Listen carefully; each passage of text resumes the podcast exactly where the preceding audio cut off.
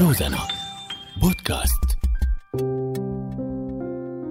مع بداية تشكل إدارة محلية للمناطق الخارجة عن سيطرة النظام السوري بشمال غرب سوريا وظهور مؤسسات مدنية لتيسير الأمور المدنية والخدمية بالمنطقة كان لفئة الشباب تحديداً من كلا الجنسين قلة بالتمثيل أو حتى انعدام بالتواجد بكثير من الأحيان. الحال ذاته بالنشاط السياسي المعارض داخل أو خارج سوريا. معظم هي الشؤون. عم يتم إدارتها أو تمثيلها من قبل الفئة غير الشابة وعم يكون وجود الشباب ضعيف جدا أو مقتصر على بعض الأماكن غير القيادية. وهذا موضوع حلقتنا الجديد من بودكاست شو الحل.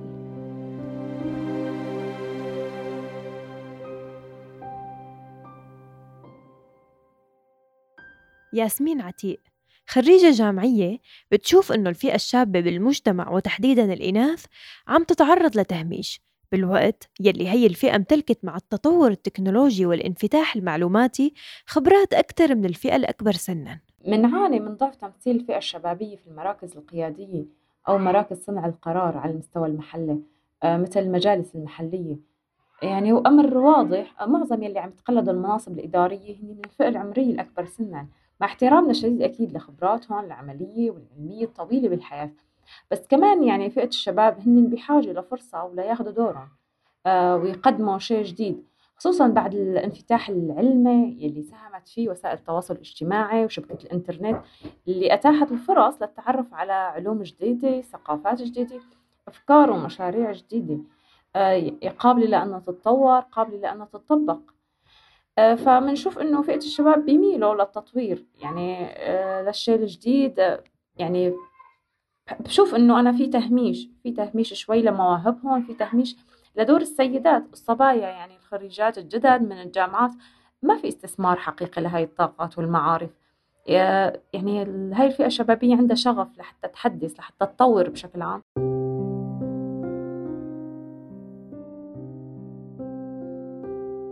عدم ضبط الشواغر الوظيفية أو اختيار الممثلين الشباب مرتبط بشكل كبير بسياسات الحكومات أو الجهات المدنية يلي بتدير المنطقة من وجهة نظر محسن حميدي.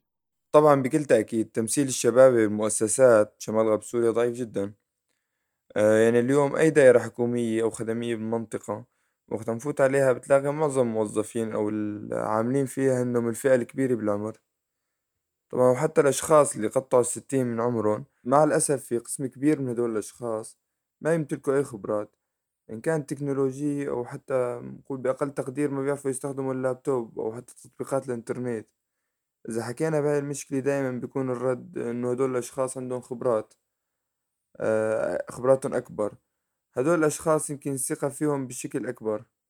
بس كيف شكل الثقة والخبرات طبعا ما بعرف. آه، بالوقت اللي بأي دولة معظم هدول الأشخاص لازم يكونوا متقاعدين والمزعج أكتر إنه اليوم في جامعات بهاي المناطق عم تخرج طلاب آه، بعدد كبير منيح آه، من الاختصاصات بس هدول الطلاب آه، هنن اللي متقاعدين لأن ما عم يكون لهم أي دور أو أي تمثيل. أقرب مثال على الواقع اليوم تفتل كل المنطقة مستحيل تلاقي مدير مجلس محلي لقرية صغيرة هو من فئة الشباب.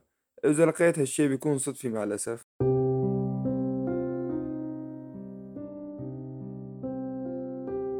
منظمة وحدة دعم الاستقرار العاملة بريف حلب الشمالي والشرقي ركزت خلال السنين الماضية على دعم الشباب للمشاركة بالمجتمع والانخراط بالشأن العام.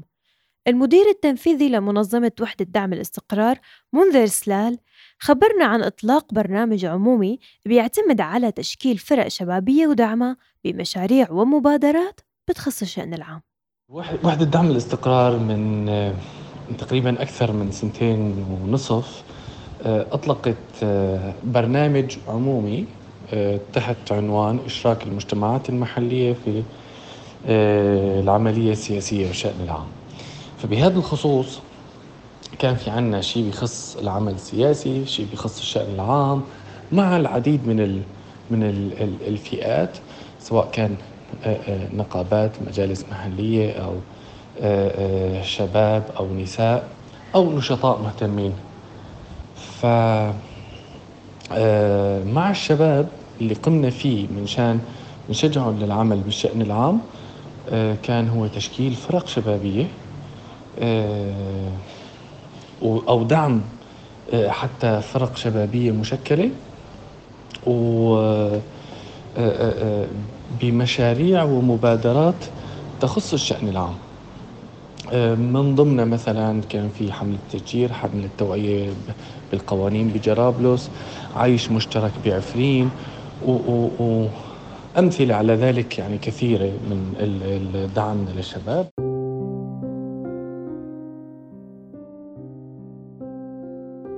مشروع البرلمان الشبابي هو واحد من أهم المشاريع يلي أطلقتها المنظمة والهدف منه هو تشجيع الشباب على الانخراط بالشأن العام والعمل ضمن المؤسسات. إيه عملنا شيء تاني هو صرنا نجمع يعني آه الكثير من الفرق الشبابية بالشمال السوري ليكون في عندهم منصة تمثيلية لهؤلاء الشباب. آه، هاي الاجتماعات انتجت لأنه يتوافقوا على شكل هي المنصة الشبابية أدت ليشتغلوا على نظام داخلي أدت ليعملوا لندعمهم بعملية انتخابية وصلت لشيء اسمه برلمان شبابي. الفرق الشبابية وكذا هي بهدف تشجيعهم على العمل بالشأن العام والدخول والانخراط بالمؤسسات. آه كذلك عملنا شيء آخر هو استقطاب متطوعين ليشتغلوا معنا شباب. يعني هاي عملناها العديد من المرات سواء كان طبعا شباب أو شابات. و آه بعد عملية التدريب يلي كان يلي كان منهم يعني حابب يكمل وكان اشتغل على حاله فكتير من هدول الشباب نحن بعدين صاروا موظفين.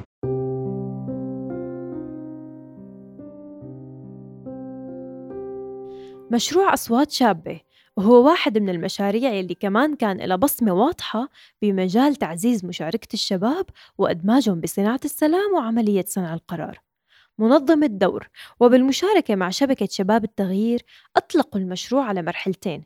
المرحلة الأولى كانت قائمة على تمكين 40 شاب وشابة من شبكة شباب التغيير والفرق التطوعية بالمنطقة على مفاهيم التنظيم المجتمعي وزيادة مهاراتهم بعملية تقييم الاحتياجات التشاركية وتنفيذ حملات الاستماع. أما المرحلة الثانية كانت من خلال 40 باحث وباحثة قامت المنظمة بتدريبهم سابقا عملوا تحت إشراف محلل بيانات على إجراء استطلاع رأي ومقابلات مع 360 شاب وشابة بشمال غرب سوريا. توصلوا خلال هاي الاستطلاعات لدراسة أكدت بأنه البرامج اللي عم تشتغل على تعزيز مشاركة الشباب بالحياة العامة ضعيفة بالإضافة لضعف ثقة كبار السن بالفئة الشابة وضعف ثقة الشباب بالهياكل الإدارية الموجودة بالإضافة لضعف معرفة الشباب بآليات المشاركة ضمن الهياكل المحلية والمدنية.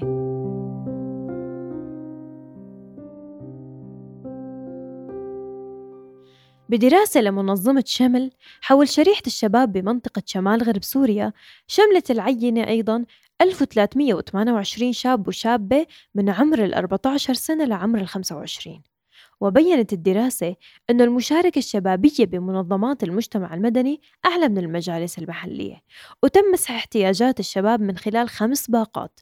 الباقة الأولى بتتعلق بالحقوق السياسية والحقوق الشخصية والعدالة الثانية بالحقوق الاجتماعية والثالثة حول الحقوق الاقتصادية.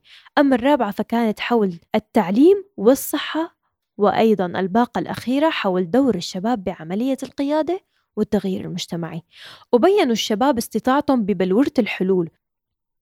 64 من عينة المسح بتشعر بالتهميش وعدم المشاركة بصنع القرار واستبعادهم من أماكن صنع القرار بالشأن السوري وبعدم القدرة على التعبير عن الذات. أما 43% من الشباب فبيشوفوا أنه المجالس المحلية هي الجهات الأقدر على قيادة التغيير المجتمعي ضمن المجتمعات اللي بيعيشوا فيها.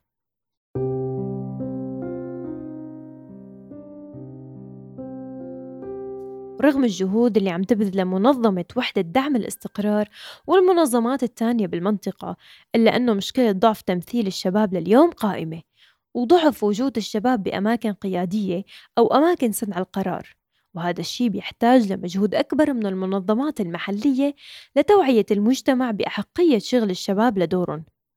بتوازي مع قوانين من قبل الحكومات اللي بتدير هي المناطق وبتنص على تواجد الفئة الشابة بشكل أكبر وبتحدد سن التقاعد. لهون بتكون خلصت حلقتنا من بودكاست شو الحل. استمعوا للحلقات القادمة ولا تنسوا تشاركونا برأيكم حول الحلول لتفعيل مشاركة الشباب وتمثيلهم بالمنطقة. من خلال التعليق على post الحلقة بمنصاتنا على ال social media. كنت معكم أنا أسمى بالتقديم وبالإعداد محمود أبو راس وبالمكساج عقبة خليفة. التصميم المرئي لدليار علي. على ال social media كاتيا الداغستاني وآدم الرمادي. thank you